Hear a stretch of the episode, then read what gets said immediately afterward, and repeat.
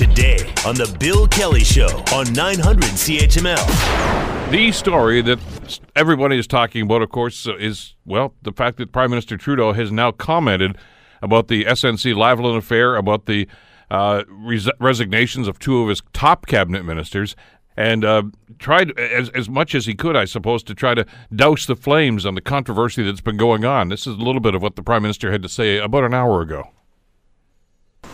I stressed the importance of protecting Canadian jobs and reiterated that this issue was one of significant national importance. Ms. Wilson Raybould left that meeting saying that she would speak with her deputy minister and the clerk about this matter, but that the decision was hers alone. In the months that followed that meeting, I asked my staff to follow up regarding Ms. Wilson Raybould's final decision. I realize now that, in addition, I should have done so personally, given the importance of this issue and the jobs that were on the line. In recent days, I have reviewed the testimony from the Justice Committee, including that given by Ms. Wilson Raybould, Gerald Butts, the Clerk of the Privy Council, and the Deputy Minister of Justice and Deputy Attorney General, recalling various interactions. Each of these interactions was a conversation among colleagues about how to tackle a challenging issue. Each came at a time when my staff and I believed that the former Minister of Justice and Attorney General was open to considering other aspects of the public interest. However, I now understand that she saw it differently. What has become clear through the various testimonies is that over the past months, there was an erosion of trust between my office and specifically my former principal secretary and the former Minister of Justice and Attorney General. I was not aware of that erosion of trust. As Prime Minister and leader of the federal ministry, I should have been. Uh, Prime Minister Justin Trudeau speaking uh, to the uh, Ottawa Press Gallery just about one hour ago and addressing the nation, obviously, uh, with his uh, perspective on what has happened over the last little while with the SNC Lavalin situation, and of course, the resignations of Jody Wilson Raybould and uh, and I, the controversy that surrounds this, and obviously the testimony yesterday of his former Chief of Staff, Gerald Butts. Uh, joining us to discuss the the uh, well the the speech itself, of course, and uh, the impact that it may have on this whole affair. we're pleased to welcome back to the program Christopher Waddell, professor in the School of Journalism and Communications at Carleton University in Ottawa. Christopher, thanks so much for the time. Good to have you with us today. Thanks very much, Bill. Listen, right off the top, I guess the, let's face it, the, the modus operandi here, I think the Prime Minister addressing the nation today was to try to douse the flames on this controversy. How did he do? I think he did a pretty uh, good job explaining his point of view. Um, maybe he might have explained his point of view a little earlier in the process, but but but I think what this is coming down to, to some extent, is uh, to a significant degree um, what happens in a lot of discussions is different different points of view and different perspectives as to how uh, as to what what the issue is, and also um, different interpretations of, of pressure or or all of those sorts of things. Which was very much uh, along the lines of what Gerald Butts said yesterday during his time in front of the the Justice Committee. Uh, essentially, look at the, you know this happens in Ottawa all the time. This is how you play the game of politics, and uh, we didn't understand or didn't seem to consider or under, uh, get any sense at all that, that Jody Wilson Raybould was being pressured. That was just the way we do things here.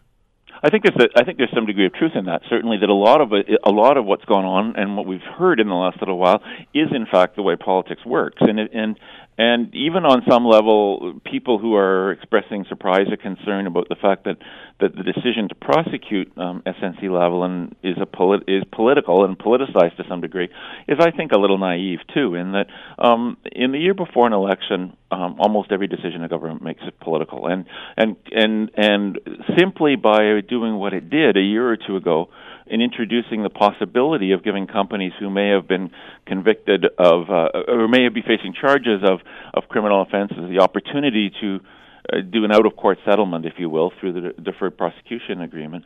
That basically made the whole issue political anyway, because once you pass that and give that as an option, then all of a sudden it becomes a political decision about whether whether government should follow that route or should follow a, a um, going to court, and overlaid in in part by all the usual things when those sorts of uh, um, opportunities to avoid a court case come up, which range from the likelihood of getting a prosecution, the cost of of going through the court process, and frankly, if you're dealing with international um, international um, criminal offenses or, or charges of international criminal offenses, as the case about SNC Lavalin was as it related to Libya, I think there's significant questions about the capability of the prosecutions, the prosecutors in Canada to be able to handle a case like that. So all of those would be reasons why you might want to have a deferred prosecution uh, prosecution agreement.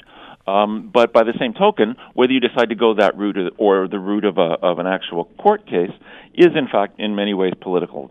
But we've kind of got off onto a side road here, haven't we? Really, Chris, when you look at this, at I mean, least one, maybe yeah, maybe maybe a few. Yeah, uh, we're way down in the boonies now. I don't know yeah. why, because uh, this this uh, uh, uh, not just the prime minister's statement, but the testimony we've heard over the last couple of days, even with Mr. Wernick and Mr. Butts yesterday. it's not so much about SNC Lavalin anymore, but it's about who said what to whom and, and what exactly. kind of an impact it had on that. And I don't know if we're ever going to get past the he said she said aspect of this. I think we talked about this one time before, and I think we concluded that was where it was going to end up. yeah. We? And, and I suspect that may well be. And and and to be fair to someone who I don't know, I don't remember if it was one of the people before the committee or not who said this, but it's entirely possible that both people are, are correct in that each thought their own had their own view of it, and they had two different views of it. I mean, th- that does happen sometimes. So whether we're going to get to the bottom of that um, ever, I think probably is unlikely.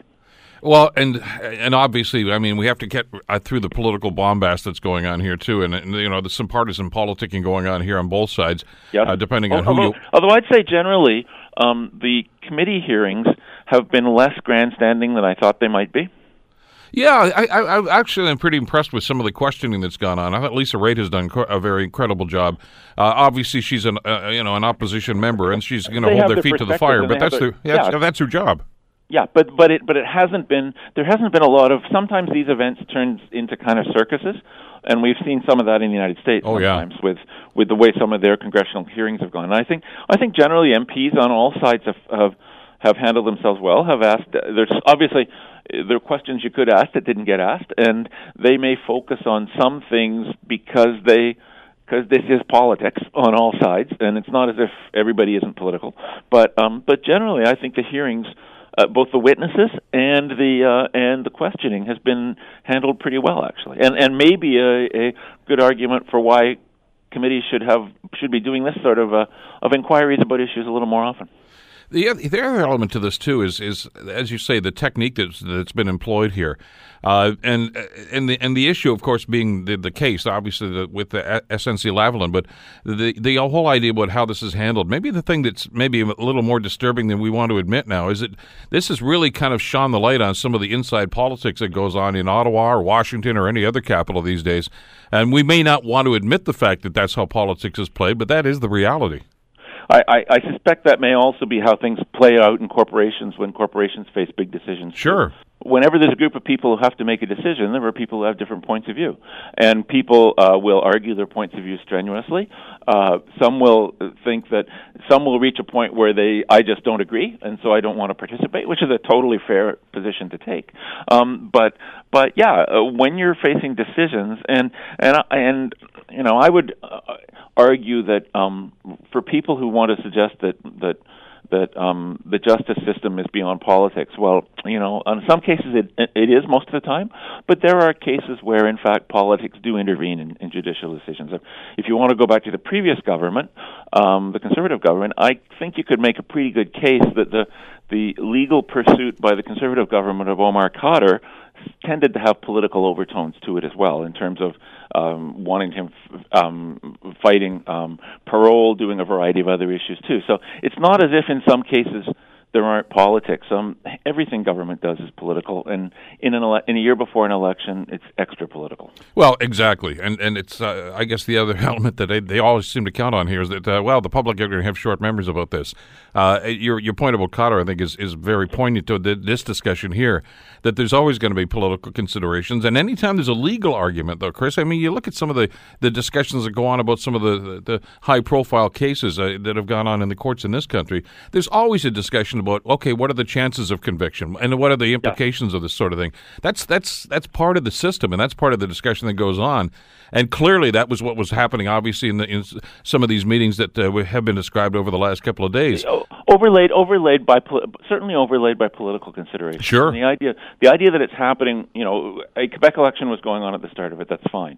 Um, is SNC Lavalin going to go out of business if if they're convicted? Probably not. Um, will people lose their jobs? Maybe, maybe not. Um, might the company be taken over by another mm, global engineering firm? Perhaps. Uh, is that an issue that you know we've seen in some other sectors of the economy, mining sector and some others, that we've lost a lot of, and and you go back 30 or 40 years, we've lost a lot of jobs, uh, head office jobs as Canadian companies are taken over by other companies and we tend to become a branch plant. Uh, is that a concern? Should that be a concern? You can argue that both ways, but that's certainly a political issue too, and particularly in Quebec, where Quebec has had uh, a series of, of um, um, kind of I call them national champions, I guess, whether it's uh, uh, over the years, Hydro Quebec being one, which goes way back to to the Quiet Revolution and the growth of of, of um, French language power in in in the economy and in a lot of other areas in Quebec too. So so there's no question that that something that would seriously damage SNC Lavalin would be a political issue in Quebec, and the people doing it could face some political repercussions. That doesn't mean they may not go ahead and do it, but you need to talk it through before you decide what you're going to do. In part to make sure you're making the right decision, and second of all, to um, make sure you're making the right decision, to hear out all the points, and also to give yourself a uh, uh, whatever arguments you want to make for why you're going ahead and doing what you're doing. There's the other element to this too, and I know that uh, in the, some of the testimony and some of the Q and A that went back and forth over the last couple of times that uh, some of the high-profile folks have been before this committee, they they've always said, you know, well, you know, you know, you you political considerations. You're thinking about this, and you you even brought up the idea about uh, getting reelected. Uh, in all the years you've been covering journalism and, and, politics, have you ever found a government that didn't have a political consideration about getting reelected? They all um, want to keep their um, jobs. Well, uh, if they don't have one, it's usually in the first year of their new of a new government, and as they get further on and they do more things, they find people agree with them and other people disagree with them, and they start to worry about those sorts of things. And particularly as you're headed into the last year of an election, that that that becomes even even more significant as well. Well, sure. I mean, I, I, get that. I mean, every government decision, they always want you to make uh, uh, the assumption that, well, we're doing this because, you know, we, we, we have these high ethical, moral standards, and this is why we want to do the quote unquote right thing. They're always considering the impact it's going to have politically. Every decision they make is like that. Whether it's you know, Justin Trudeau or Stephen Harper or Jean Chrétien, go down the list. They've all had that because that's, that's the nature of the beast, isn't it? Well, and I would say the opposition parties consider exactly the same thing, too, in the positions they take on issues. Sure, absolutely. So, to, you know, to suggest what, that you know that that's that's not there's no culpability there. That's just the way the game is played, no matter who's got in the corner office that time.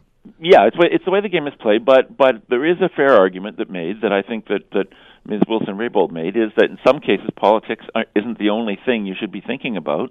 There are some there are some broader issues and perspectives you need to take into account, and sometimes the political thing, the correct thing to do politically, may not be the right thing to do um, uh, ethically or anything else. And you can certainly make a case in the case of SNC Lavalin that you should think seriously about prosecuting them. Yes, there's different management in charge now, but this isn't one. Uh, Libya isn't the only example of the company having done ethically improper things. Whether it's the Montreal Hospital bribery case, several other cases, the funding to the Liberal Party.